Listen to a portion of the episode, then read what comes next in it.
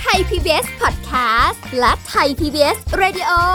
ขอเชิญทุกท่านพบกับคุณสุริพรวงศสถิตพรพร้อมด้วยทีมแพทย์และวิทยากรผู้เชี่ยวชาญในด้านต่างๆ ที่จะทำให้คุณรู้จริง รู้ลึก รู้ชัดทุกโรคภัย ในรายการโรงพยา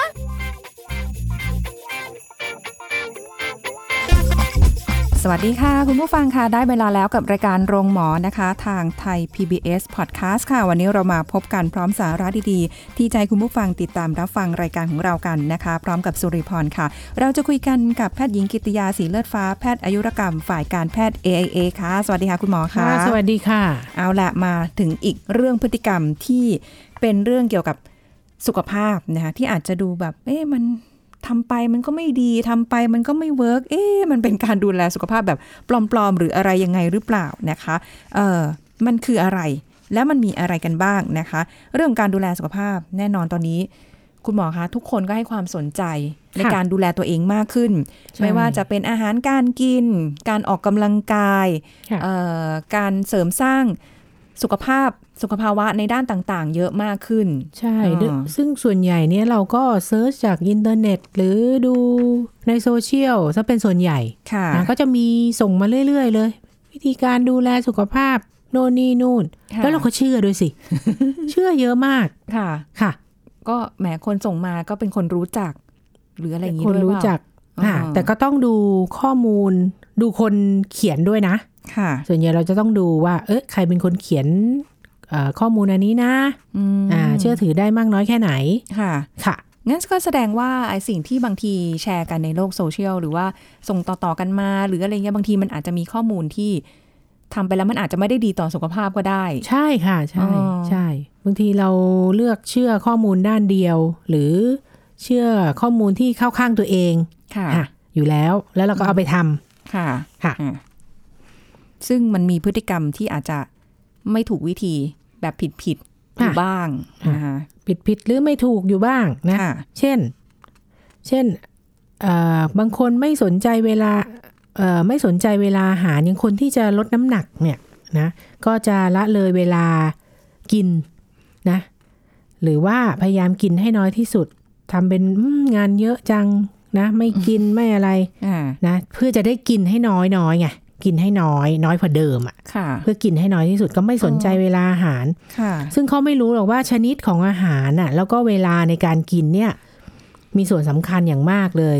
มีงานวิจัยที่ระบุว่าหากกินอาหารประเภทคาร์โบไฮเดรตก่อนการออกกำลังเนี่ยที่ต้องใช้แรงต้านอะค่ะนะคะเอ่อก็จะช่วยยึด ยืดเวลาการออกกำลังได้อืมนะหรือหรือหากกินหลังออกกำลังหนึ่งชั่วโมงเนี่ยจะช่วยให้ร่างกายสังเคราะห์โปรตีนได้ดียิ่งขึ้นนะคะอืมไม่น่าทีนี้เวลาหลังออกทีนี้กำลังกายจะหิว ใช่ทีนี้คนที่ไม่สนใจเวลาอาหารเนี่ยแล้วก็มาฟังเรานะทำไมเราควรกินข้าวให้ตรงเวลานะคะทำไมเราควรกินข้าวให้ตรงเวลา มันเป็นคำถาม เอ้น้องลี น้องลีกินข้าวตรงเวลาไหมอะสมัยก่อนไม่ใช่ไหมสมัยเคยเล่าอะ ใช่เมื่อก่อนอืนี่มโอ้มื้อเช้าไม่เคยกินมาเป็นสิบสิบปีเลยอะโอ้แล้วก็ฮะหลังๆมาเริ่มเริ่มกินฮะแล้วก็บางวันก็ไม่ได้กิน หลังๆเริ่มเริ่มเริ่มแบบอะเริ่มไม่ค่อยได้กินแล้วฮะอ่า หรือว่ากินไม่เป็นเวลาล่ะไม่ตรงเวลากินไม่ใช่เป็นเวลาล่ะ ไม่เป็นเวลานี้ก็บ่อยมาก เออ บ่อยมาก เกี่ยวกับงานหรือเกี่ยวกับคืออะไรบางทีบางทีทำงานเพลิน อันนี้อันนี้อ่าบางทีอันนั้นะนอ่าเออ ต้องบอกว่าเป็นบางที แต่บางทีก็แบบ เงยหน้ามา เอ้ย จะเที่ยงละกินข้าว อะ ก็จะอ่าลงไปกินอะไรแบบอะไรอนั้นย่างนี้ แต่ถ้าบางบางทีเลย มันก็แบบค่ะตอนเช้ามื้อเช้าจะเลยตลอดอ๋อบางทีแต่คราวนี้เก้าโมงพอจัด10รายการเองก็เลยทราบว่ามื้อเช้าไม่ควรงดไม่ถูกคไหมวรอด ไม่ควรงดอย่างยิ่งนะที่เราเคยใช่พูดกันไปละใช่ทีนี้ทำไมเราควรกินข้าวให้ตรงเวลา เหตุผลก็คือเขาเสริมการทำงานของระบบเผาผลาญกินข้าวตรงเวลาเสริมพลังงานแก่ร่างกาย แล้วก็กินข้าวตรงเวลาเนี่ย ป้องกันการขาดสารอาหารอืมทีนี้ในเรื่องของการเสริมการทำงานระบบเผาผลาญเนี่ยค่ะคือการรับประทานอาหารเนี่ยจะช่วยให้ระบบในร่างกายเนี่ย เริ่มวงจรการทำงานได้เป็นปกติ เมื่ออดอาหารหรือว่ากินข้าวไม่ตรงเวลาเนี่ยไม่ว่าจะมื้อใด ๆ ก็ตามเนี่ย ร่างกายจะขาดพลังงานค่ะระบบต่างๆ ในร่างกายก็จะทำงานช้าลงนะอ๋อแล้วก็โดยเฉพาะการเผาผลาญที่จะทำงานช้าลงกว่าปกติค่ะ ทำให้เผาผลาญแคลอรี่ได้น้อย ผู้ที่ลดกำลดน้ำหนักเนี่ย หากต้องการลดน้ำหนักอย่างได้ผลเนี่ยไม่ควรอดอาหารนะคะไม่ควรอดอาหาร ใช่ เพราะถ้ายิ่งอดอาหารเนี่ยมันจะยิ่งทำให้โหยค่ะมากขึ้น เสริมระระบบเผาผลาญแล้วนะ เสริมพลังงานแก่ร่างกาย การรับประทานอาหารให้ตรงเวลาเนี่ยจะทำให้ร่างกายได้รับพลังงานในแต่ละมื้ออย่างเพียงพอค่ะนะร่างกายได้รับสารอาหารเพียงพอที่จะไปหล่อเลี้ยงระบบต่างๆ จะทำให้กระฉับกระเฉง มีพลังงานเพียงพอ พร้อมที่จะทำกิจกรรมนะช่วยนอกจากนั้นยังช่วยให้มีสมาธิ จะช่วยลดความอยากอาหารในมื้อต่อไปทำให้ไม่กินจุกจิก หรือกินมากเกินในมื้อต่อไปนะตรงกันข้ามกับการกินข้าวไม่ตรงเวลา จะเสี่ยงทำให้หิวบ่อย โอ้ใช่เอออัอันเนี้ยยืนยันได้ เพราะว่าพอเริ่มอย่างตอนเที่ยงเดี๋ยวนี้ก็จะไม่เน้นแป้งเยอะค่ะอ่าก็จะแค่แบบว่าเอาแค่พออิ่ม แต่มันกลายเป็นโหยอะ โหยแบบอยากกินขนมอ่าหรืออะไรแบบเนี้ยค่ะ แต่ก็ดีว่าบางบางวันก็ซื้อผลไม้เอาไว้ ใช่ หรืออะไรแบบนี้แต่มันก็ยังรู้สึกอยากกินขนมหรือน้ำหวานหวานๆเนี้ยค่ะ คุณหมอค่ะมันจะได้รู้สึกเออเราไม่เห็นไหมสดชื่มันต้องการเลยะพลังงานไงใช่เพก็ราะเลเรายยังเราต้อคิดงการว่าหแบวานบหวานกินอิ่มแล้วนะ แต่ว่ามันไม่ได้เพียงพอต่อร่างกายของเราที่ต้องการๆใช่อืมอันนี้ประโยชน์ที่กินข้าวตรงเวลา อีกข้อหนึ่งก็คือป้องกันการขาดสารอาหารทำให้ร่างกายเนี่ยได้รับสารอาหารอย่างครบถ้วน แล้วก็เพียงพอ การอดมื้อใดมื้อหนึ่งมื้อใดเนี่ยจะทำให้ได้รับสารอาหารบางอย่างไม่เพียงพอค่ะถ้าทำติดจนเป็นนิสัยเนี่ยก็จะประสบกับภาวะขาดสารอาหารบางชนิดได้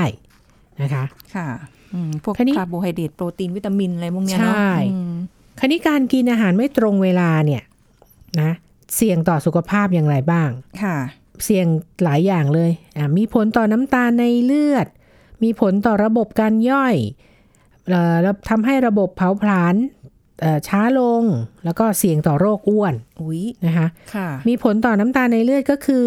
ถ้าอดอาหารหรือกินข้าวไม่ตรงเวลาเป็นประจำเนี่ย ร่างกายจะไม่ได้รับคาร์โบไฮเดรตซึ่งเป็นแหล่งพลังงานของร่างกายค่ะนะคะเมื่อเอ่อระดับคาร์โบไฮเดรตไม่เพียงพอเนี่ยก็จะทำให้ระดับน้ำตาลในเลือดลดลงเ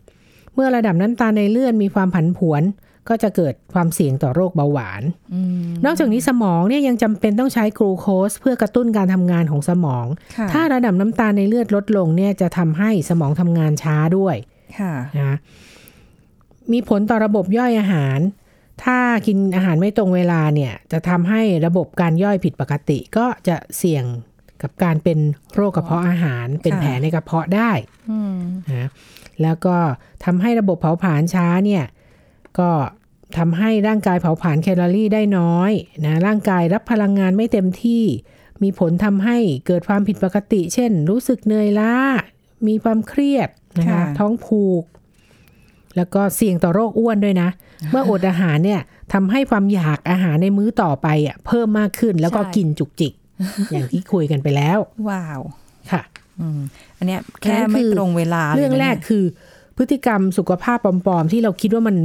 ที่เราคิดว่ามันดีอะ คือไม่สนใจเวลาอาหารอืมนะ กินอาหารไม่ตรงเวลา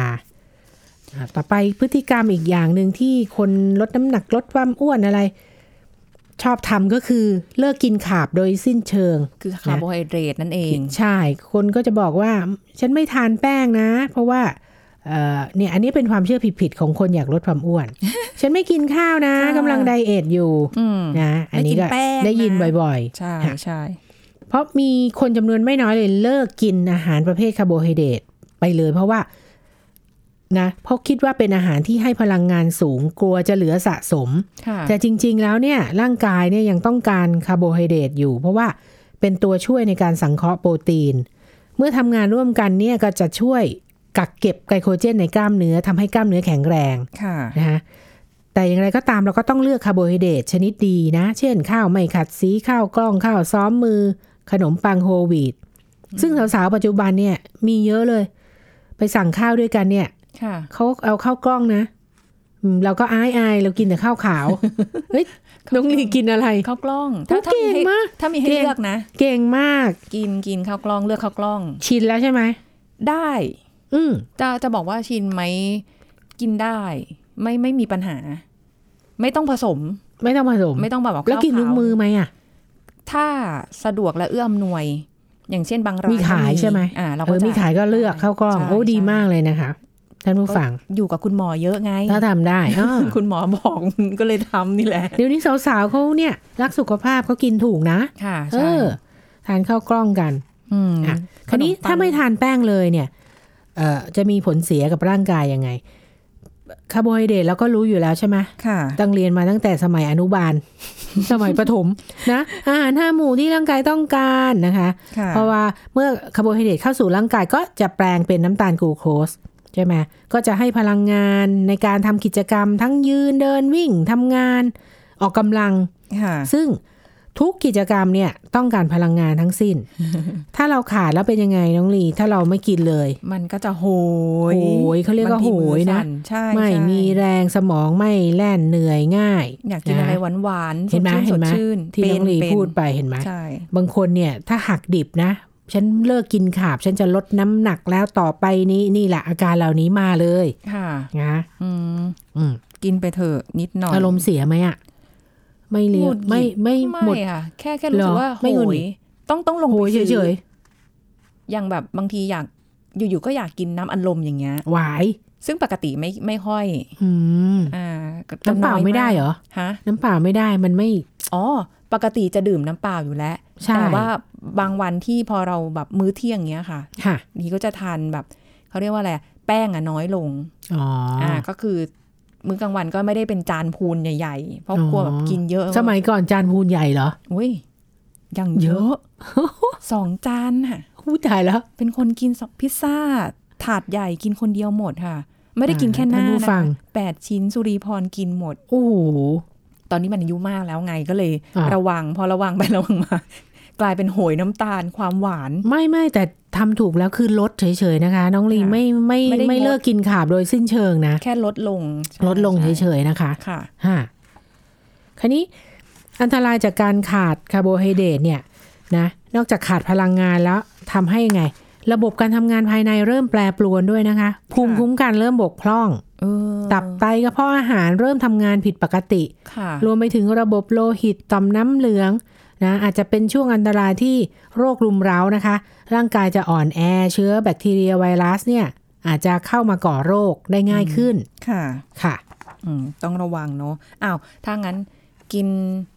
ไม่กินเลย ก็ไม่ดี กินมากก็ไม่โอเค ต้องต้องสักประมาณยังไง ให้แบบ พอดีพอดี ก็กิน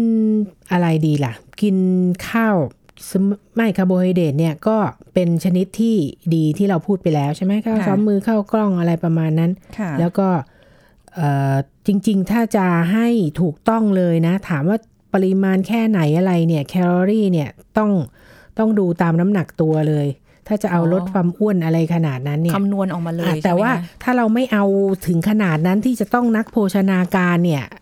เอ่อเป็นคนคำนวณให้เนี่ย เราก็มาเปลี่ยนพฤติกรรม ง่าย ๆ เพื่อลดน้ำหนักค่ะนะคะก็คือพฤติกรรมการกินเนี่ยท่านผู้ฟังที่ฟังเนี่ยง่าย ๆ ก่อนเลย ถ้าไปคำนวณแคลอรี่แล้วปวดหัวไม่เอาดีกว่าไม่ไม่ต้องไปลดลดไปละเปลี่ยนพฤติกรรมการกินก่อนอาทบทวนสิของมันของทอดค่ะของหวานแห่ที่เราที่เรากินอยู่ทุกวันเนี่ย มีอยู่หรือเปล่าขนมกรุบกรอบนะ ทานอยู่ไหม ถ้าทานไม่บอกให้ไม่บอกให้ลดนะ ให้งด มันคนละนะแบบถ้ากัคือนถ้าเกิดความรู้สึกอยากก็ให้เปลี่ยนเป็นธัญพืชหรือว่าผลไม้แทน โอ้บางคนทำใจไม่ได้อะอย่างเพราะว่าสมัยเคยไม่รู้นะชินสมัยก่อนที่ยังไม่ไม่ไม่ได้ work from home อะ สมมุติว่าเราไปกินกับเพื่อนๆหลาย ๆ คนลงไปที่ตึกใช่ไหมยังทำงานที่ตึกแล้วลงไปซื้อก็ซื้อของทอดเขามาค่ะของมันของหวานอู้กินกันหลาย ๆ คนมันอร่อย มันเพลิน ตอนนี้อาจจะ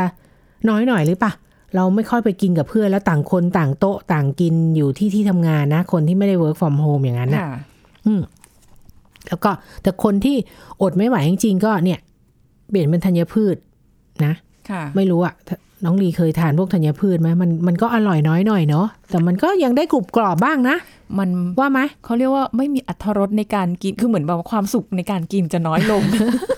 หรือแต่มันก็เปกล่ารุบกรุบอะไรกรเงี้ยอบกรอบไปได้น่ะ คือบางคนก็ปรับอืมเปลี่ยนพฤติกรรมได้นะยังเห็นเพื่อนเนี้ยอืค่ะมเขาปรับเปลี่ยนพฤติกรรมได้แบบโอ้เขาก็จะแชร์บน Facebook ว่าวันนี้อ่าเขากินอะไรเงี้ยอ่าแล้วเขาทำได้เขามีอ่าวินัยเก่งสูง ใช่ เออ แล้วแล้วเห็นก็ดีนะผลเลยว่าสุขภาพเขาดีขึ้น อ่า ถ้าอย่างนั้นเราเห็นอย่างนั้นนะ ท่านผู้ฟังเราก็ทำตามได้ อันนั้นค่ะถูกต้องใช่ใช่ไหมหรือน้องลีบอกซื้อผลไม้มาแทนสมมติบ่ายๆหิว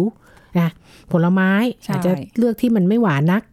นะคะไม่ใช่ทุเรียนนะคะเฮ้ยยังไม่ได้กินแน่ทุเรียนเลยเนี่ยค่ะเอออ่าทุเรียนหลายภูก็ไม่ได้ฝรั่งไปมะม่วงไป ชมค่ะพู่อะไรแบบนั้นอืมก็จะได้ไฟเบอร์ด้วย ค่ะใช่อ่าเรื่องที่หนึ่งเปลี่ยนพฤติกรรมการกินง่าย ๆ เลย ท่านผู้ฟังไม่ต้องคำนวณแคลอรี่เยอะอะค่ะต่อไปมื้อกลางวัน อาจจะเน้นรับประทานโปรตีนนะคะเอ่อแล้วก็เลือกอาหารที่มีแคลอรี่ต่ำค่ะแล้วก็โปรตีนสูงอืมเช่นอกไก่เนี่ย เนื่องจากมีไขมันน้อยย่อยง่าย แล้วก็ไม่อิ่มก็เพิ่มไข่ต้มไปสักสองฟองค่ะถ้าใครคอเลสเตอรอลสูงไขมันสูงก็อาจจะเอ่อไม่ทานไข่แดง เยอะเกินไปนะคะ โปรตีนอาจจะเป็นโปรตีนจากปลามาด้วยค่ะนะคะอ่าส่วนมื้อเย็นก็ทานอาหารที่มีแคลอรี่ต่ำเหมือนกันนะ ก็แล้วแต่เปลี่ยนเมนูอาหารไปเพื่อไม่ให้เบื่ออืมที่สำคัญคืออาหารมื้อก่อนนอนนี่แหละ ควรให้ห่างจากการเข้านอนอย่างน้อย 4-6 ชั่วโมง บางคนที่อ้วนเนี่ย ถามถามสิ กินก่อนนอน แต่บางคนอะอ้างว่างานดึก เลิกดึก ก็เลิกดึก อะออเลิกดึกก็ต้องกินมื้อเย็นหนูไม่งั้นนอนไม่หลับสี่ทุ่มสี่ทุ่มเสร็จ เที่ยงคืนนอนแล้วอืมอะถ้าสองไม่กินก็นอนไม่หลับอีกอะก็ไม่บางรู้อะคนนะ บางคนอันนี้ที่เคยได้ยินนะค่ะก็ต้องกินอะ ใช่ หรืออะไรสักนิดสักหน่อยอะไรอย่างคัเงี้นยนี้มันสองชั่วโมงก็นอนแหละ ใช่ไหมคะยังไม่ย่อยเลย มันก็ไม่ได้เออ มันไม่ย่อยไม่ได้ใช้พลังงานอะไรเลย อะแต่ว่าก่อนที่จะไปลำดับต่อไป พักกันสักครู่หนึ่งก่อนนะคะ เดี๋ยวช่วงหน้าคุยกันต่อค่ะ พักกันสักครู่แล้วกลับมาฟังกันต่อค่ะ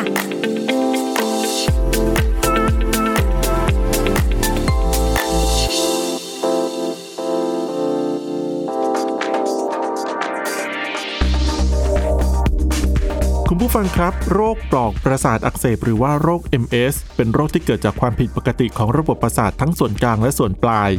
ปัจจุบันยังไม่ทราบสาเหตุที่ชัดเจนของการเกิดโรคนะครับ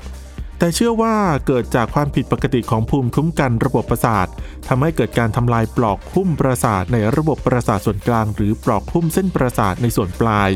พบมากในผู้ป่วยอายุน้อย วัยหนุ่มสาวหรือวัยทำงาน ก็คือช่วงอายุระหว่าง 20-40 ปี และพบว่าผู้หญิงเป็นโรค MS มากกว่าผู้ชาย พบในคนเอเชียน้อยกว่าชาติตะวันตก แต่เนื่องจากเป็นโรคที่ทำให้เกิดความผิดปกติได้รุนแรงและเรื้อรัง ผู้ป่วยมักจะสูญเสียความสามารถในการดำเนินชีวิตประจำวันและทำงาน ซึ่งส่งผลโดยตรงต่อสุขภาพเศรษฐกิจและสังคมครับขอขอบคุณข้อมูลจากนายแพทย์สมศักดิ์อากสินอธิบดีกรมการแพทย์กระทรวงสาธารณสุข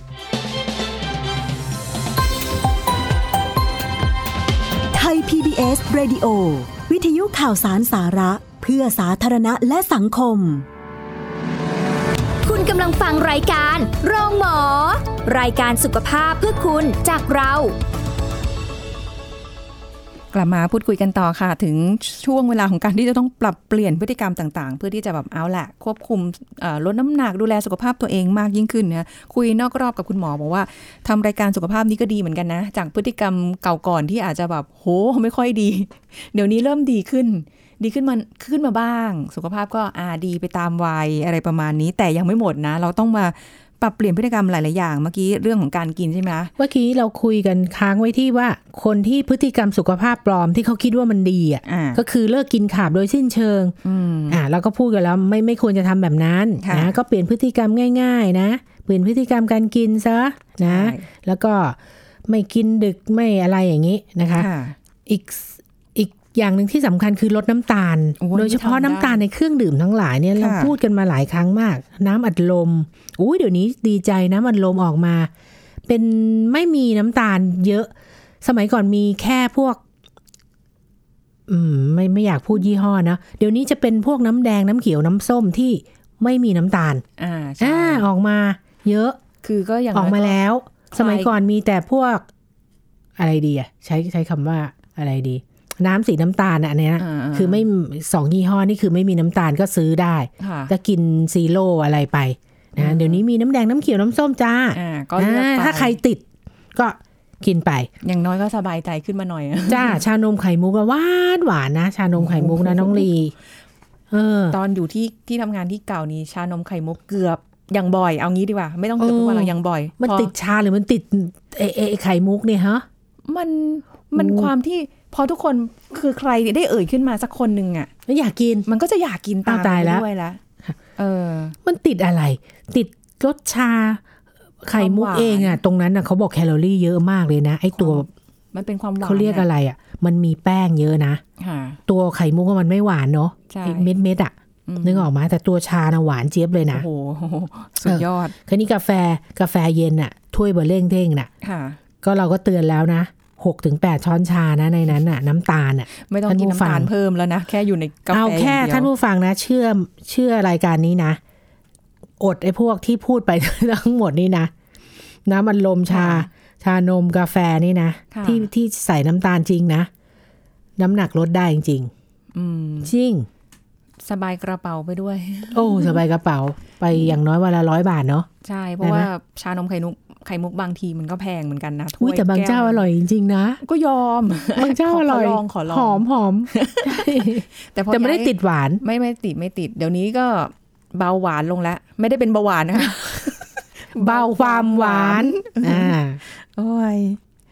อะค่ะคันนี้พูดเราพูดเรื่องอาหารไปแล้วใช่ไหมค่ะต่อไปเรามาพูดเรื่องการออกกำลังอะบางคนก็ติดการออกกำลังอะการออกกำลังฉันจะลดน้ำหนักนะเออบางคนก็อ่าออกแบบเป็นจริงเป็นจังเนาะเป็นยังไงบ้าง คันนี้ออกกำลังก็ไปไหนล่ะ ไปฟิตเนสใช่ไหมล่ะ ค่ะอะไปฟิตเนสก็ไปใช้เครื่อง ไปเดินสายพานมั่งอะไรมั่งโอ้โห เอ้ยแต่ที่เดินสายพานมันมีที่วางมือถืออะใช่มีมีเออเห็นไหมใช้สมาร์ทโฟนขณะออกกำลังนี่ก็ไม่ควรนะท่านท่านผู้ฟัง อ้าวก็จะได้เพลินอุ้ยมันไม่ควรนะ เพลินตรงไหนอะก็ใช้สมาร์ทโฟนขณะออกกำลังเนี่ยๆไม่ได้ใจจดใจจ่อกับเวลาเพราะว่าอย่างอันเนี้ยอย่างของของตัวเองเนี่ย จะรู้สึกแบบ เมื่อไหร่มันจะหมดเวลาเมื่อไหร่มันอ้าวจะตายแล้วอะไรเงี้ยโอ้ยใช่วิ่งวิ่งไปกินนาทีเองเนี่ยอะไรเงี้ยอืมันจะเป็นฟิลแบบว่าคันนี้มันไม่ไม่ใช่เอามาดูบางคนหยิบมาดูเช็คข่าวสารแชทตะกับเพื่อนตลอดเวลาอ๋อเล่นไปด้วยอะรอย่างงี้แชทข้ไปอด้มูวลยนู่นนี่นู่นอืมอะมันจะได้ออกกำลังเต็มที่ไหมนะคะใจไม่จดจ่ออยู่กับการออกกำลังอ่ากายกันใจไม่จดจ่อคันนี้มีที่ไปอ่านเพิ่มเติมมามี บอกว่ามัวแต่ใช้สมาร์ทโฟนเนี่ยนะ เขามีคนเข้าคิวเครื่องที่ฟิตเนสท่านท่านผู้ฟังนึกออกไหมมีคนเข้าคิวที่จะต่อไอ้เครื่องที่เราเล่นอยู่เนี่ยค่ะอะมัวแต่สมาร์ทโฟนอยู่นั่นน่ะไม่คนอื่นเขาจะต่อคิวจ้าเออก็เพลินอะไม่ควรไม่ควรอือหืออีกอันหนึ่งก็คือกิจกรรมเดิมๆเขาบอกว่าเข้าฟิตเนสแล้วก็เล่นแต่เครื่องบริหารเดิมๆเนี่ย ก็ไม่ดีก็จะได้ขยับเขยื้อนแบบเดิมๆ กระตุ้นกล้ามเนื้อในจุดเดิมค่ะๆก็กรุณาทำกิจกรรมให้หลากหลาย เพื่อให้ร่างกายทุกส่วนได้ใช้งานค่ะแต่คราวนี้มาคิดเองว่ามันก็อาจจะต้องมีเทรนนงเทรนเนอร์ไหมอะ เพราะว่าเพราะว่าไอ้เครื่องไม้เครื่องมือในฟิตเนสอะมันมีหลายอย่างมากนะ ซึ่งเราถ้าจะไปเล่นครั้งแรกมันก็เล่นไม่เป็นถูกไหมคะ ค่ะ อืม บางอย่างเราก็กะน้ำหนักหรือว่าใช่ใน มันมีรูปในให้เราดูเป็นตัวเอ่อเป็นแบบว่ารูปมันอะก็ไรเงี้ยบางทีดูไม่ไม่ได้ได้เรื่องไม่ได้ใช่ใช่ค่ะ แต่ถ้ามีเทรนเนอร์เอางี้นะ ถ้าถ้าใครสะดวกที่จะมีเทรนเนอร์นะเขาก็จะมีหลักในการออกกำลังกายโดยที่เราบาดเจ็บน้อยที่สุดหรืออะไรเงี้ยอ่าเขาก็จะดูแลให้ตรงเนี้ย มันก็ดี แต่เสียตังค์เยอะหน่อยโอ้โหเสียตังค์อย่างอย่างเยอะ อย่างเยอะชั่วโมงนึงอะอย่างเยอะเหมือนเออเรา โอเคแหละ หาเงินมาให้เขาอะ แต่สุขภาพเราดีโอเคใช่เราก็จะได้รู้หลักการออกกำลังกายอย่างถูกต้องเหมาะสม ก็อย่างนี้ท่านผู้ฟังเราก็จ้างเทรนเนอร์สักระยะหนึ่งก่อนค่ะพอให้เรารู้เรื่องเครื่องมือเครื่องมืออะไรทั้งหลายก่อนเทรนเนอร์เขามีหลายแบบนะคะหค่ะลายหลายหลายเลเวลของเขาอะเขามีระดับของเขาอ๋อเอ่อแต่ถ้าบอกว่า โอ้โหเราแบบ professional เลยเนี่ย แน่นอนค่ะว่าค่าใช้จ่ายค่อนข้างสูง ใครไหวก็เต็มที่ได้เลยค่ะแล้วแต่ใช่เลือกไม่ว่ากัน แต่ใช่มันได้นะ ได้ผลจริงอะ ทำให้แบบใช่ส่วนใหญ่เห็นในแบบนั้นจริงๆถ้าพี่ออกเองน่ะได้ผลไม่ค่อย ก็ไปกระยอกกระแยกไงคือ เรียกว่าเออพฤติกรรมสุขภาพปลอมไงคือคือใช่เออเออเออฉันได้ไปฟิตเนสแล้วอะเช็คอินฟิตเนสโน่นนี่นู่นอะถ่ายรูปเสจกลับบ้านถ่ายรูปกำลังอยู่บนเครื่องไม้เครื่องมืออมอ่า ไม่ใช่แค่นั้นนะคะ เพราะว่าตอนนั้นน่ะเคยเคยที่ที่เล่าให้คุณหมอฟังว่าไปเล่นค่ะฟิตเนสแล้วก็มีเทรนเนอร์อะค่ะก่อนหน้าที่จะมีเทรนเนอร์อะก็ไปก็ย่องก็แย่งอ่าเข้าคลาสในแบบที่มันมีแบบเต้นนู่นนี่นั่นหรือหรืออะไรก็แล้วแต่อย่างเงี้ยค่ะค่ะไม่ค่อยได้ใช่มันก็ไปเรื่อยเปื่อยของเรา แต่พอแบบมีเทรนเนอร์ปุ๊บโอ้โหเขาเคี่ยวเอาเราจริงมากเอานะจังหนึ่งใชั่วโมงเนี้ยค่ะ เอาซะเหนื่อยเลยแบบอืมช่วงแรกนี่เดินไม่ได้เลยอะค่ะ เกาะราวบันไดลงมาเลยขาสั่นเงือกงักเงือกงักเลยอะค่ะ โอ้โห อย่างปวด เราก็บอกว่าวันพรุ่งนี้ไม่มาแล้วนะอ่าขอหายปวดก่อนเขาบอกไม่ได้ต้องมาซ้ำอ่า อืมอะไรค่ะประมาณเนี้ย ใช่ แล้วทีนี้ต่ได้ผล เออ บางคนเนี่ย ถ้าไปเล่นเองอะไรเงี้ย warm up ไม่ไม่เอาอะถ้ามีเทรนเนอร์เขาต้องให้ warm up ถูกไหมใช่ใช่ warm up เสียเวลาไม่จำเป็น ฉันไปถึงฉันวิ่งเลยขึ้นลู่วิ่งอะไรแบบนี้อ่านะวิ่งเลยยก weight เลยค่ะอันพวกเนี้ยทำให้กล้ามเนื้อตึงตัวแล้วก็อาจจะเกิดอาการบาดเจ็บทำให้ใช่ออกกำลัง ได้ไม่เต็มประสิทธิภาพ อันนี้ค่ะที่เราไม่รู้ เพราะฉะนั้นมันเราคิดว่ามันเสียเวลาไงนะเพราะฉะนั้นเสียเวลาสัก 10 15 นาทีนะในการ warm up ร่างกาย เพิ่มอุณหภูมิร่างกาย เช่นจ็อกกิ้ง การซอยเท้าอยู่กับที่การเดินนะคะหรือว่า warm ข้อต่อ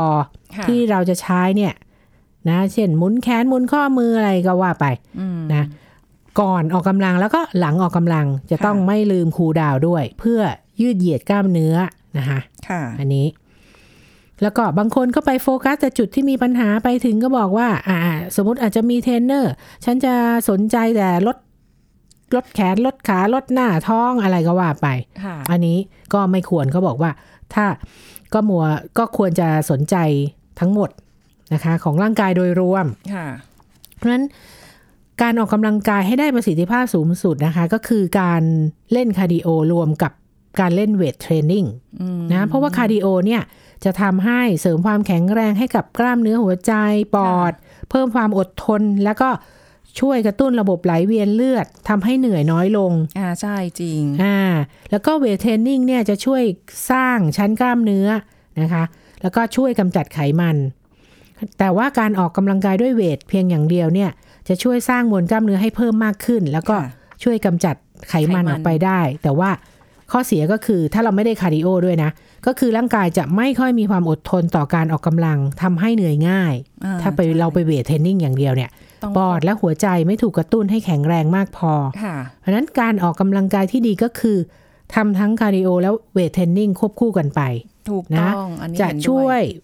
สร้างความแข็งแรงของกล้ามเนื้อ เพิ่มความกระชับของสัดส่วน แล้วก็ความอึดให้ร่างกายได้มากขึ้น ค่ะค่ะ อ่าอันนี้ก็เป็นแนวทางให้สำหรับคุณผู้ฟังนะคะ ก็ใช่อ่าจะได้เข้าใจกันอย่างถูกต้องดูแลสุขภาพอย่างถูกต้อง อะไรที่มันปลอมๆส่งๆกันมามั่วๆอะไรเงี้ยอ่าเช็คข้อมูลให้ดีๆก่อนดูจากหลาย ๆ ข้อมูลนะคะ ประกอบกันไปนะคะค่ะอ่าก็